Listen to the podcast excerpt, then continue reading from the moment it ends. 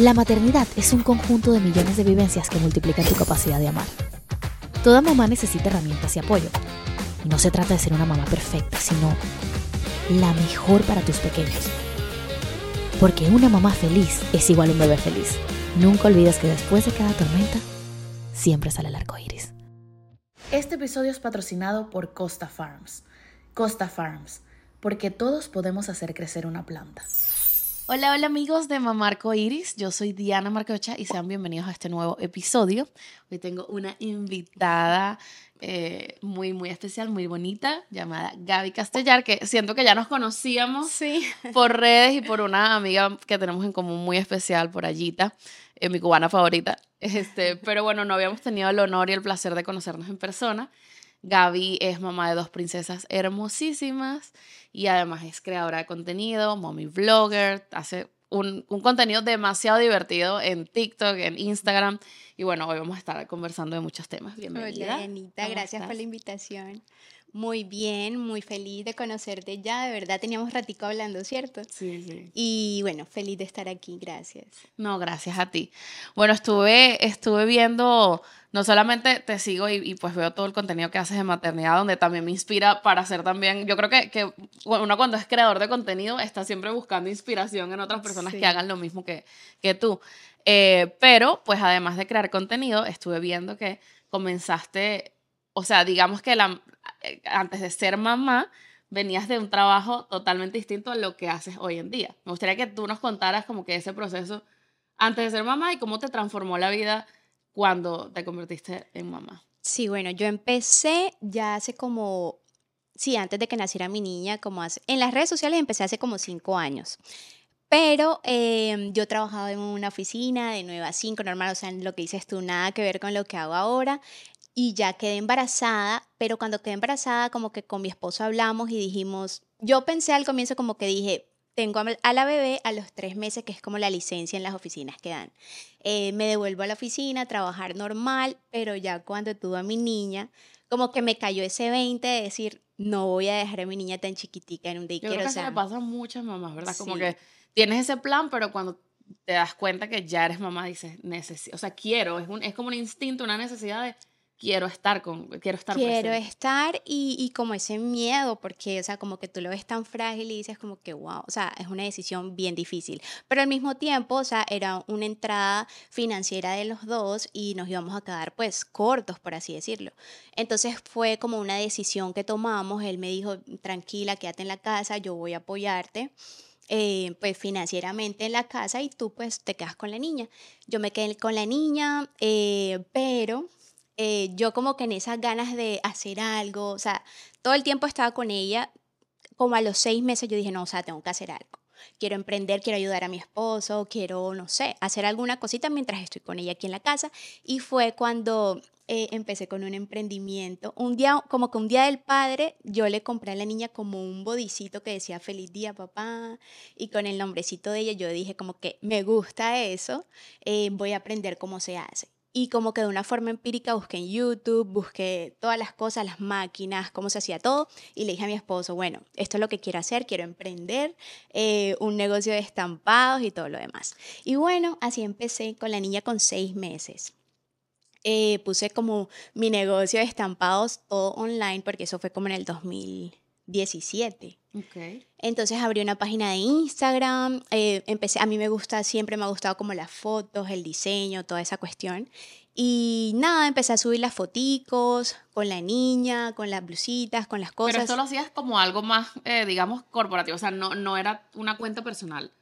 Era una cuenta de, de, de tu emprendimiento. Era un emprendimiento total, con su logo, con todo. Eh, yo hacía las blusitas, las vendía por Instagram y las vendía por Etsy. Pero como que yo, o sea, como que me empecé a, empecé a, a darme cuenta que había que tener mucho cuidado con la forma como tú tomabas las fotos, Claro. como la calidad, como la armonía que se tenía en un feed. O sea, como que empecé a, a meterme un poquito en ese mundo de digital y empezó como a crecer la cuenta. Entonces todas mis ventas eran a través de Instagram y de Etsy. Que sabes cuál es Sí, una sí, plataforma sí. que es súper buena, se las recomiendo.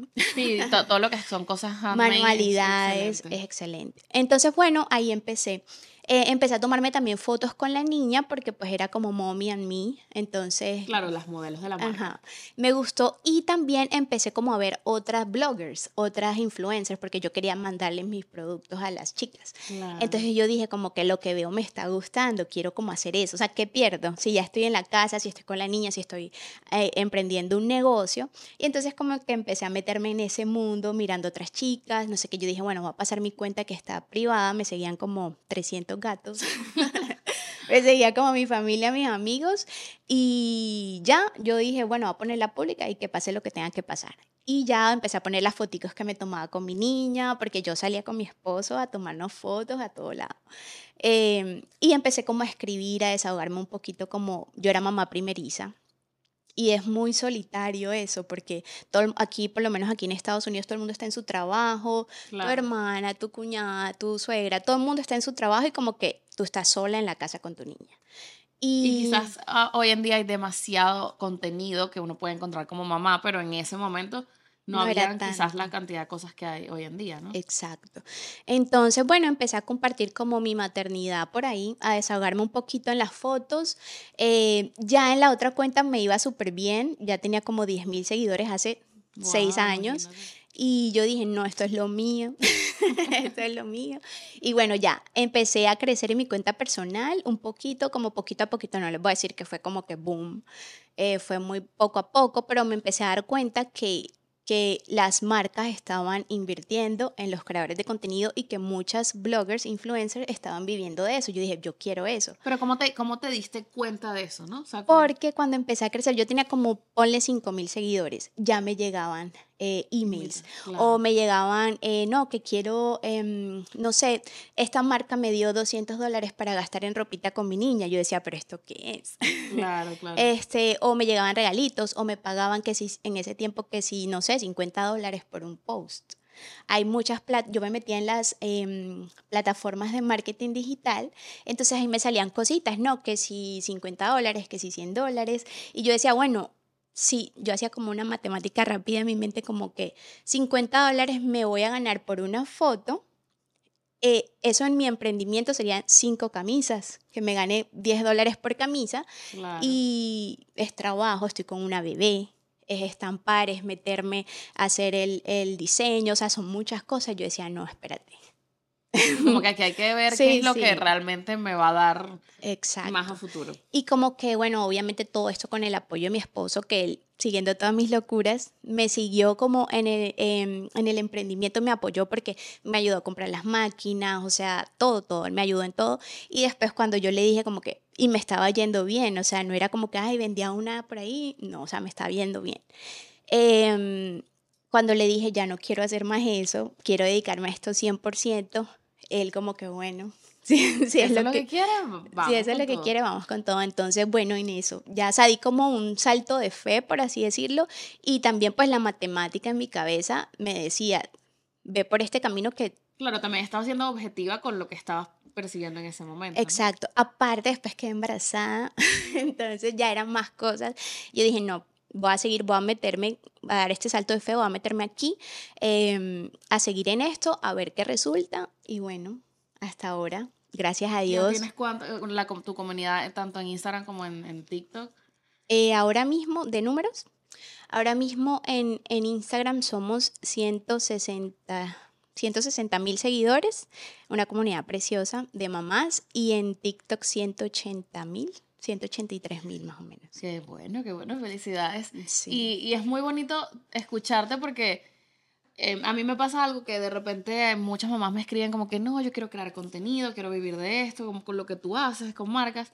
Dice, pero tú, eh, tú tienes eso porque tú eras famosa, porque en Venezuela yo hacía, pues estuve en muchos proyectos como actriz y yo, bueno, trato como de explicar que no, porque no, de verdad yo antes era anti redes, o sea, yo cuando era actriz era anti redes Sí. totalmente.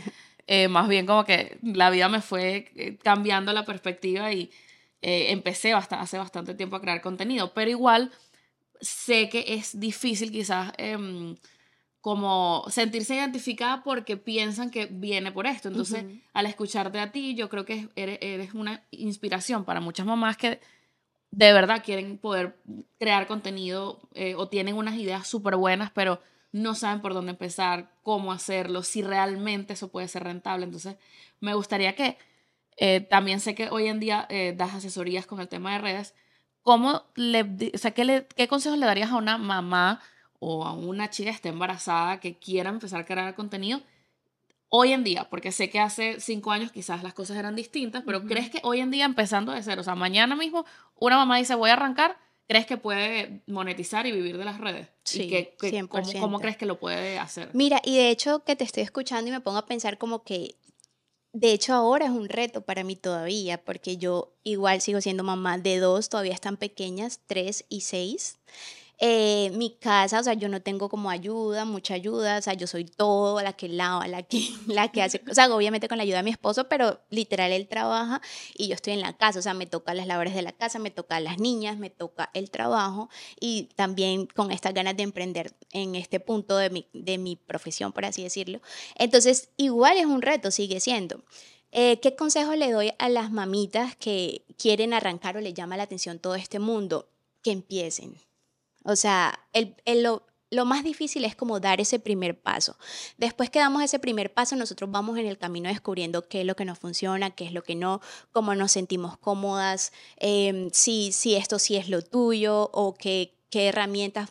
Me gustan más las fotos, me gustan más los videos, me gusta hablar de este tema. O sea, pero lo primero es arrancar dar ese primer paso. Porque, o sea, yo por lo menos soy la persona más tímida del mundo. O sea, yo no soy como que yo llego a un lugar y soy extrovertida y la que... No, o sea, si tú me hubieras conocido antes de las redes, tú dirías, imposible, imposible que esta mujer haga videos o... o También eso yo creo que es como algo que cree que todo el mundo piensa como que no, es que si hace, tienes que ser demasiado extrovertido para poder crear contenido. Y, yo pienso que para nada, o sea, hoy en día cualquier persona puede crear contenido y es, es una manera quizás distinta la comunicación que tú puedes lograr a través de redes a tu manera de comunicarte en, en la vida normal, ¿no? Exacto, y es como una pasión, se convierte como en una pasión. En estos días em, que estoy tomando terapia, eh, mi terapeuta me preguntaba como que qué es eso que tú podrías hacer sin que te pagaran un peso por hacer. Y yo me pongo a pensar como que a mí me fascina crear contenido uno, me fascina crear contenido. Em, hacer videos, yo podría, si tenga una campaña paga, podría, antes de hacer la campaña paga, la tengo que entregar en tres horas, hacer videos y gozármela ahí y sentirme como que hice esto y me gustó. Eh, y segundo, me gusta mucho como que ayudar a las personas a crecer. Yo no, yo no entendía que, que ese era como que un llamado que yo tenía, hasta que ella me hizo esa pregunta y toda la semana he venido pensando en eso, como que si no me, sí, o sea, obviamente ahora es como que parte de mi profesión y obviamente hay que cobrar, por así decir, por el conocimiento que uno tiene, pero a mí si, si, no fuera así, yo lo compartiría con todo el mundo y de hecho lo he hecho muchas veces. Em, para que la otra gente crezca y ayudarles a crecer y a tener, no si lo mismo que yo, sino más. Eh, o que, lleguen a, mucho más. Entonces, bueno, ese es el consejo que les doy, como que den el primer paso, se atrevan si de verdad les gusta y ahí van encontrando como que su pasión, su línea, su camino y bueno. Y, una vez que tú dices, bueno, sí, ya arranqué, estoy compartiendo, no sé, tips de maternidad, pero ¿cómo crees que eh, puede ser esos primeros pequeños pasos para monetizar? O sea, como que... Eh, ¿Crees que hay un tiempo determinado? ¿Hay quizás ciertas estrategias que puedes aplicar o es un tema también de solo tener paciencia y ser constante? Bueno, lo primero, empezar, como les digo, dar el primer paso. Segundo, eh, empezar como a tomártelo en serio, como si ya se fuese tu, fuese tu trabajo, eh, a crear contenido como si ya te estuviesen pagando, porque de otra manera una marca no va a saber de lo que eres capaz de hacer si no ven tu trabajo. ¿Me entiendes? Entonces yo, por lo menos si yo me estoy usando un lipstick, que me, un labial que me gusta, em, pero tengo, o sea, estoy apenas empezando a construir mi comunidad, ¿yo qué puedo hacer? Un consejo, eh, hacer un videíto recomendándolo o hacerme una foto bien linda con el producto. Entonces, de esa manera yo ya voy a tener como una base para escribirle en determinado momento a una marca, decirle, mira, eh, yo comparto con mi comunidad este tipo de contenido, este es el trabajo que yo realizo, estas son las fotos que yo hago y ya con cierta autoridad tú puedes llegar a las marcas, pero de otra forma es complicado.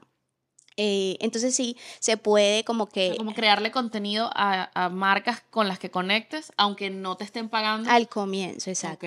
Al comienzo y también nosotros les recomendamos mucho en nuestras clases que cuando estamos empezando a crear nuestra comunidad, eh, empezar con los regalos. No hay otra forma. O sea, como que ya uno llega a un punto como creador de contenido que tú dices como que, wow, no. O sea, ya no, no recibo regalos porque obviamente estás eh, monetizando. Pero al comienzo yo recibí muchísimos regalos muchísimos, porque son, eran cosas, obviamente uno sabe que recibe y que no, son cosas que a lo mejor necesitaba, que necesitaban mis niñas, y me daban para crear contenido, me daban para crear historias, para crear fotos, para crear videos, entonces siempre les recomendamos como que empiecen con eso, o sea, no es como que ya empecé a crear mi comunidad y ya moneticé, o sea, eso lleva su tiempo, pero si se hace como que como un, como un trabajo, van a llegar súper lejos. ¿Y tú qué haces contenido para TikTok e Instagram eh, hoy en día? ¿Qué crees para alguien que está comenzando que sería quizás la mejor plataforma? O sea, ¿crees que las dos funcionan?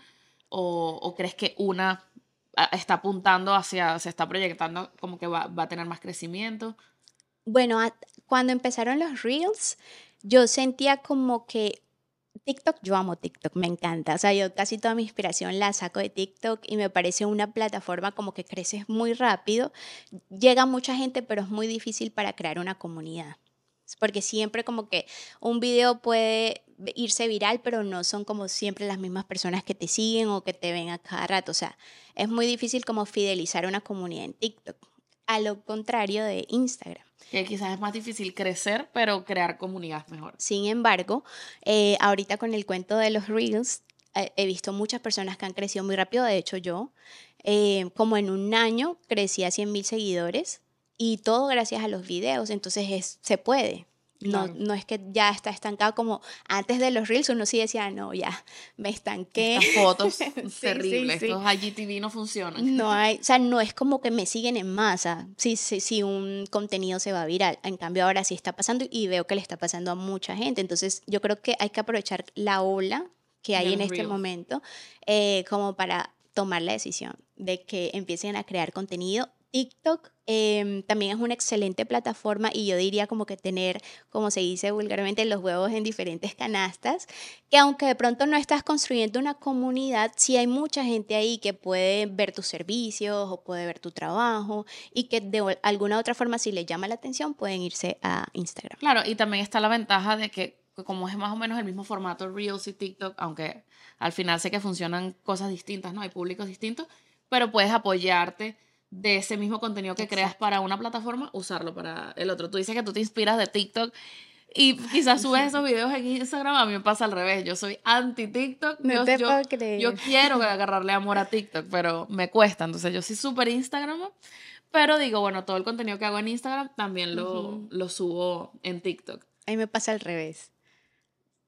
Ajá. Pero que- está- es, es bueno eso, lo que tú dices, como que eh, te- estar, entender que, que en este momento quizás estas son las, las plataformas que puedes llegar a tener más, mm, más impacto, más alcance y abrirse también a que vendrán otras redes sociales. No, y aparte también me he dado cuenta en los cursos que la gente tiene como un concepto de TikTok que solamente son los niños de 16 años o no sé, la generación Z baila haciendo bailes. No, o sea, en Para TikTok nada. tú puedes encontrar noticias, puedes encontrar odontólogos dando tips, eh, cirujanos plásticos, doctores, creadores de contenido, mamás de crianza respetuosa dando tips, o sea, canti- depende obviamente, o sea, todo funciona con un algoritmo. De lo que tú más consumas es lo que más te va a salir. Si consumes el chisme de Carol G, te va a salir Carol G, Shakira y todo el mundo, pero si consumes eh, cosas como que te interesan, te gustan, eh, eso es lo que te va a salir. Yo creo que, yo,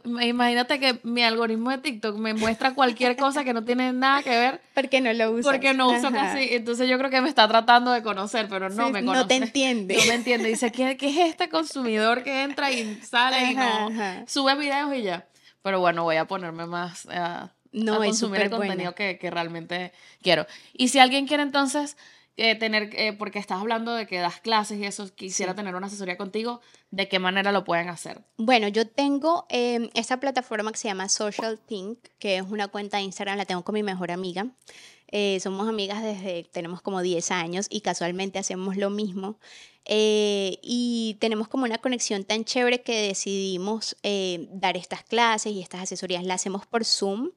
Las dos, ella está en España y aquí en Estados Unidos, pero hacemos como un diagnóstico, un análisis de la cuenta de la persona y le decimos estrategias que puede hacer como para crecer si ya empezaron o estrategias para ver cómo empieza. Y está enfocado más que todo en, en los creadores de contenido o también pues, por ejemplo, si tienen un emprendimiento, una marca, también funciona o más que todo están enfocados en el creador? Sí, creadores y emprendedores también.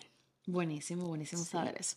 Ahora cuéntame de tu vida como mamá de dos. Mira que ahora me toca esa nueva etapa, eh, que, ha sido quizás lo más bonito y lo más retador de, de, tener, de tener dos hijas. Lo más retador al comienzo. Eh, porque tú vienes como acostumbrado ya a tu bebé, a o sea, aprendiendo también porque pues es algo nuevo. Y cuando llega otra criatura, cuando llega la otra criatura, es como que la cabeza te hace, te explota porque ya son dos bebés, bueno, yo las tuve muy seguidas, dos años y medio se llevan, y como que es un poco, o sea, es caótico. Pero, ¿en qué etapa crees tú que es la más caótica? Te lo digo porque justamente, bueno, mi prima eh, y yo tenemos, o sea, como que nos llevamos muy poco de diferencia en nuestros embarazos, y ella acaba de tener a su bebé y justamente estábamos hablando de que, pero, o sea, es mucho más fácil de lo que pensamos el tema quizás del dormir o de, o sea, que uno tiene en la mente como que un bebé recién nacido es demasiado difícil y más bien ahora que la veo ella digo, en verdad un bebé recién nacido es súper fácil. O sea, ¿en qué momento tú dices, wow, esto se salió de control? Es bastante retador. A mí se me... Es que igual también todas las experiencias de los niños son diferentes, pero a mí se me salió de control con la bebé. O sea, no de pronto no recién nacidita, pero sí cuando estaba bebé y la otra estaba, porque por lo menos en tu caso tu niña ya está en la escuela, ya no usa pañales, ¿verdad? No. La mía en la casa 24/7, con pañales la chiquita, con pañales la grande. o sea... Dos bebés. Y como que una, o sea, hacerle comida a una, el amamantar todo el día. La chiquita era un toddler que necesitaba mi atención, que quería jugar dos años y medio, ¿me entiendes? Que quería jugar, que el caos, que aquí, correr aquí, allá. Yo con la bebé, sí que si dormían me la levantaba porque eh, obviamente o llora o grita o juega o lo que sea. O sea, en ese punto yo siento que sí me sentí un poco perdida. O sea, cuando dices bebé, te refieres no de recién nacido, sino que seis meses. Sí, por ahí, de tres hasta que cumplió. O sea, yo creo que sí, como que de que nació hasta que entró al colegio la grande. como hasta los, a yo sea, una tenía un añito y la otra tenía tres y ya la, de tres estaba más grandecita, ya quería el colegio y todo lo demás. Pero como que esos primeros, ese primer año, yo sentí que sí, o sea, yo, es que son muchos aspectos en mi caso, ¿no? Personal. Las dos estaban chiquitas, estaba en la casa 24/7, yo me descuidé un montón porque obviamente, o sea, era, para mí fue el desgaste de las dos, la atención de las dos, las cosas que obviamente las dos estaban en la casa conmigo. Yo me descuidé un montón físicamente. Yo seguía trabajando, pero obviamente y seguir trabajando. yo seguía trabajando. Más pero, las cosas de la casa, que es otro trabajo. Las cosas de la casa. Yo sentía como que, Dios mío, auxilio. Eh, y ya, bueno, eso pasó como que la niña creció un poquito. O sea, yo digo que este punto es el maravilloso. Este punto es maravilloso. ¿Qué, edades tienen en este momento? Tres y seis. Eh, es maravilloso porque las dos juegan juntas, porque pelean bastante, obviamente normal, pero juegan, se divierten, eso son risas, o sea, yo puedo estar de pronto, si tú vas a mi casa y estamos hablando, ellas están jugando, se están riendo, y hay momentos en que mi esposo y yo decimos, o sea, son tan felices, y nosotros como que, wow, o sea, en serio y juegan y si vamos al, fuimos al zoológico ayer y se divierten y hablan y van en el carro atrás. una amiguita 24/7 mientras que no están en, en clase. Y pues. cuando ahorita llevando a la chiquita al colegio me dice voy a extrañar a Emma, entonces son cosas que yo digo, qué lindo, obviamente. Valió la pena el, el caos del, del, primer año. Obviamente pelean y a veces uno como que pierde la paciencia y todo lo demás, pero lo demás sobrepasa, o sea, el amor También sobrepasa. También pienso que se te pudo hacer retador en el buen sentido de que, de que eh, eh, veo que eres una mamá sumamente dedicada. Por ejemplo, estaba viendo que tú eh, eres de las que hacías muchas actividades sensoriales y eso. A mí siempre me gustó eso con Chloe. Yo, los dos años que la tuve antes de, de meterla en, en, la escuelita, también me la pasaba todos los días haciendo, y yo soy la menos de manualidades, pero ella siempre le ha gustado y yo decía, bueno, yo sé todos los beneficios que esto puede tener, veía en las redes el tema Montessori, lo importante que era que ella pudiera como aprender a hacer sus cosas, pero esto por supuesto demanda, ¿no? O sea, no es lo mismo que tú tengas un hijo y digas, bueno, te doy el iPad, bueno, te dejo la televisión, bueno, te dejo el teléfono, que es una manera de escapar como que fácil, ¿no? Sí. O sea, puede ser para algunos una herramienta que no les queda de otra, pero creo que al decidir hacerlo así, como que voy a ser una mamá entregada, es fuerte, pero sientes que eso ha valido la pena, o sea, hacer así. Total.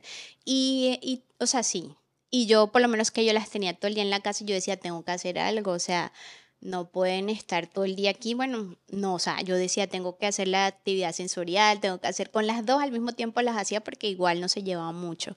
Y ha valido la pena cada segundo. O sea, tenerlas en la casa, dedicarles todo ese tiempo, cada segundo. Ahorita yo veo la grande y digo, Dios mío, ¿en qué momento? En, o sea, ¿en qué momento? Y veo la chiquita, tiene, va para cuatro, y todavía digo, es un bebé.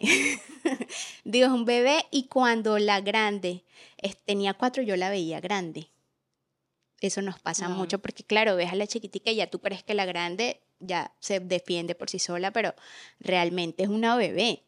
Entonces sí, valió la pena, la verdad es que 100%. Obviamente tiene sus retos, eh, el reguero, las ideas, el desastre, pero vale la pena 100%. Y eso también le desarrolla muchas habilidades que le van a facilitar quizás luego el desarrollo en, el, en, la escuela, con los amiguitos, la interacción, o sea, eh, tiene un montón de, de, de, beneficios hacer todo este tipo de cosas. Tanto la maternidad como las plantas nos conectan con la naturaleza y nos permiten ver lo que es la belleza y la fragilidad de la vida. Cuando cuidamos una planta, entendemos lo que es el ciclo de la vida, exactamente igual que nos pasa con nuestros hijos. Si te gustan las plantas, quiero invitarte a que conozcas más sobre Costa Farms, una empresa maravillosa que tiene plantas súper exóticas y a los mejores precios del mercado. Puedes ingresar a la página web y si eres un experto vas a encontrar todas las plantas que te gusten. Y si no sabes mucho sobre plantas, puedes realizar un quiz donde ellos mismos te van a sugerir cuál es la que se acopla a tu vida. Cuéntame de, la, de, esos momentos de berrinche que yo creo que todos los niños pasan. Eh, pero así como que teniéndolo con dos niños, o sea, por ejemplo anoche nos pasó con mi hija que estaba como lo que te estaba contando cuando llegaste, un sugar rush que cuando come mucho azúcar está, pero que no puede, o sea, está como ella misma como que no se soporta, no nos soporta, pero tenía sueño, entonces yo le decía a mi esposo, imagínate esto con otro bebé que ella esté llorando y él esté también llorando y, o sea, como que qué cosas así han sido que tú dices, que después te ríes porque también pasa que dices, qué increíble cómo estaba llorando por esto, o sea, como que se enfrascó en, no sé, que eh, le abriste el yogur y lo quería abrir ella. Pero cuando pasa con las dos, ¿cómo, cómo ha sido? Este, este nas. este nas porque tú no sabes, o sea, tú te quieres volver loca, pero, o sea, algo que sí quiero como acotar es que yo, cuando nació mi primera bebé, yo era como, o sea, yo veía a las personas que hacían, o sea, yo no tenía nada que ver con redes ni nada, pero yo, es, yo cuando empecé, a, cuando tuve la bebé y escuchaba a las personas que hacían crianza positiva, crianza respetuosa, yo decía, terrible. yo decía, terrible, yo no voy a hacer eso, eh, por eso es que la juventud está como está. Mejor, o sea, yo en mi mente tenía eso, incluso cuando la niña nació yo decía, no, o sea, si hace su berrincha hay que regañarla, hay que, mejor dicho. Y después me di cuenta que realmente, o sea, el adulto eres tú. O sea, tú eres el que tienes que controlar tus emociones porque un bebé no sabe o sea, no sabe, está haciendo, lo que tú dices, claro, está haciendo todo, está haciendo berrinche o está llorando por esto, esto y esto, pero él no lo entiende y no sabe cómo expresártelo con ¿Y estas en qué palabras. cambiaste de, de, manera de pensar? Abriendo mi mente, o sea, como que yo empezaba a ver el contenido y yo decía como que, tiene razón. Tiene Porque uno se niega, o sea, uno mismo se cierra y dice no, y ya simplemente no escucha y deja pasar y lo hace a su manera. Pero si uno tiene como que la mente. La apertura, ¿no? a decir, déjame. Si están diciendo sí. es una profesional. Exacto, voy a ver y voy a probar. Porque yo decía como que es súper difícil, o sea, como yo no voy a gritar o como yo no voy a esto si, si está, me está haciendo pasar alguna pena o está haciendo eso. O sea, eso pasaba por mi mente, pero después yo decía como que no, espérate o sea, la adulta soy yo. Y entonces, gracias a Dios, ya con la segunda, como que ya soy así, o sea, ya tengo como que esa crianza o esa mentalidad, esa forma de ver las cosas. Y pasa mucho que con la primera niña, como tú estás experimentando, no sabes, tú, le, tú eres todo, no, eso no, eso no, eso no. Y la llenas como de tantos miedos. Y cuando llega la segunda, ya tú como que sabes que no le va a pasar nada, si brinca tres veces, a la primera nada más la dejaste brincar una, es un alma libre. Eh, y te das cuenta, o sea, por lo menos ahora yo me doy cuenta con la mía grande, que es como que es la mamá de la chiquita. No hagas eso, no hagas eso. y esto no está bien. Esa debe ser la mía. Ajá. Y la chiquita es alma libre, lo que quiera hacer y, y donde llega va hablando. Y, la, y siento que la grande, yo misma, por mis mismos temores, la, la llené de muchos miedos y de cositas como que, exacto, no, no, no, no hables tan alto, no grites. No, no, o sea, ¿por qué? Entonces, gracias a Dios, todavía están chiquitas y bueno, yo, o sea, he aprendido y con el tiempo em, implementando eso eh, de la crianza respetuosa y entender que soy yo la que tiene que eh, entender, la que tiene que saber por qué les pasan las cosas y defenderlas ante las demás personas porque también es la otra gente no entiende, pero sí es caótico em, con las dos. O sea, cuando las dos están en pleno berrinche, no voy a romantizar y decir, no, es que no, es paz y amor y la cría. No, o sea, en ese momento. Pero tienes algunos sí que tú recuerdes que ya hoy te puedes reír, pero que en el momento fue como que. Oh no, yo siento que eso es como el parto. o sea, es como que tú te olvidas ya, o sea, a lo mejor hubo algo, pero me imagino que en algún momento en la casa las dos, pero exactamente no, no logro recordar así puntual nada, pero sí me ha pasado muchas veces, sí. No, te digo porque, o sea, la, mía a veces se frustra por unas cosas que, o sea, no sé, por ejemplo, le abrí el, el yogur y lo quería abrir ella. Y eso puede ser horas, o ahorita le está pasando mucho que se frustra porque quiere, ayer me quería hacer una trenza. Entonces, no, te, voy a hacer una trenza. Yo, bueno, te voy a enseñar. No, yo lo quiero hacer sola. Yo, bueno, que hazlo sola. obviamente no vas a poder hacer una trenza si nunca nadie te ha enseñado, pero inténtalo. Entonces se frustra porque no puede hacer la trenza y le digo, bueno, pero te puedo enseñar. No, lo quiero hacer sola. Bueno, te enseña papi. No, yo lo quiero hacer sola. Bueno, hazlo sola, no sé hacerlo. Y yo entonces te pongo un video en YouTube para que aprendas cómo hacerlo. No, yo lo quiero hacer sola. Entonces, como que se frustra. no solamente hablo de los berrinches, sino es esa personalidad que yo creo que ya como desde los tres años empiezan como a ser unas, unos mini adultos con esas, esa personalidad. O sea, como que en ese sentido, quitando ya el tema berrinches, ¿cuáles han sido tus retos, que ya tienes una niña de seis años, en esa transición de que, bueno, soy una, ya no soy una bebé, ya quiero ser independiente, pero sigo siendo una niña? O sea, algo así que recuerdes o qué fue lo más retador con, con la de seis años que ya pasó esa etapa. Bueno, hablando de eso, la ropa. La chiquitica o sea, perdón, la grande no le gustaban los vestidos.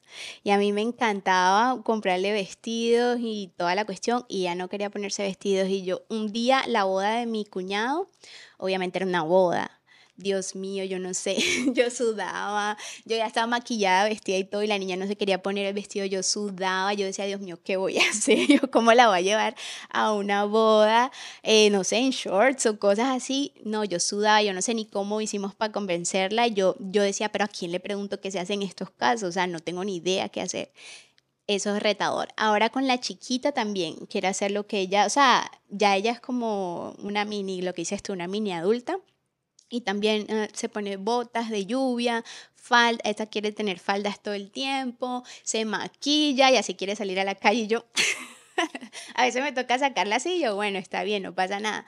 Pero son retos que uno dice como que, joder, madre, ¿a quién le pregunto? ¿Qué hago? Sí, total. Y, y como que está esa línea delgada entre que está, con, con tanta información que hay de la crianza respetuosa, como que esa línea delgada entre que está bien que yo haga hasta que le puedo permitir y hasta dónde le tengo que poner ciertos límites. Es verdad. Y a, y a dónde tengo yo que controlar mis emociones y entender que soy yo la que... Eso es demasiado... Son muchas cosas. Pero también siento que es importante tener esa apertura de seguir aprendiendo porque no somos perfectos y no porque querramos aplicar la crianza respetuosa es que lo estamos, o sea, yo creo que estamos aprendiendo y más bien le estamos brindando esa oportunidad a nuestros hijos de que también mejoren. O sea, yo deseo que cuando mi hija si decide en algún momento ser mamá, que quiera hacerlo aún mejor, ¿no? Que quizás antes no había tanto esa, o sea, la crianza era más como que el deber ser y yo lo hago así porque soy la mamá y tengo la razón y punto. Ahora ellos tienen como ese espacio de tener su opinión y todo se les respeta, obviamente uno poniendo sus límites. Yo estoy 100% de acuerdo con poner sus límites, decirles lo que está bien para mí, lo que está bien y está mal sin que otra persona lo tenga que imponer. Em, pero dejándolos a ellos decidir ciertas cosas que pueden, como eso, como si yo no voy a ir a ningún lado, no sé, voy a ir a un supermercado y se quiere poner unas botas de lluvia, no importa, o sea, no tiene nada de malo. Obviamente lo de la boda ya era diferente. Pero exacto, gracias a Dios tenemos esas herramientas y no como nuestros padres a lo mejor en, el pasado. ¿Y cómo te proyectas eh, a partir de este momento que, bueno, ya hoy en día eres, eh, digamos, tu profesión es ser creadora de contenido, también enseñarle a otras personas, como que cómo te proyectas a partir de, de este momento, o, o, sea, cómo te visualizas en unos años. En unos años, bueno, quiero terminar mi carrera porque no, o sea, no he terminado mi carrera todavía. O sea, mi plan es también enseñarles a ellas que se puede. Tengas la edad que tengas, tengas hijos o no tengas hijos, estés casado o no estés casada, si de verdad quieres hacerlo, lo, o sea, lo puedes lograr. Quiero terminar mi carrera, eh, tengo en mente también un emprendimiento que pronto voy a sacar, que también estoy trabajando en eso. O sea, me veo con todas, con mi emprendimiento, con mi carrera, trabajando en lo que me gusta. Eh, no sé si las redes vayan a durar que, el tiempo que vayan a durar, pero si es así, me gustaría seguir creciendo mi comunidad, compartiendo con, eh, con otras mamás eh, y aprendiendo de ellas. Y bueno, así me veo con mis niñas, feliz. Para mí lo más importante es la familia. Y siento que es algo que he venido aprendiendo estos años. Para mí lo más importante es estar con ellas, verlas crecer, tener salud, para verlas crecer y, pues obviamente con mi esposo también. O sea que digamos estás viviendo el sueño que, que, que querías, porque es eso, pues tener tu familia y, y estás viviendo también de, o sea, ese sueño de ser familia y vivir de, de, lo que me eso. Gusta. Exacto. Sí. Bueno, de verdad, Gaby, súper, súper contenta eh, de que hayas aceptado la invitación.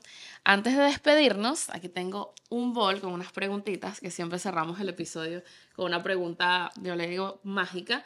Te la puede mandar Dios, el universo, quien tú quieras, eh, como tú lo quieras ver.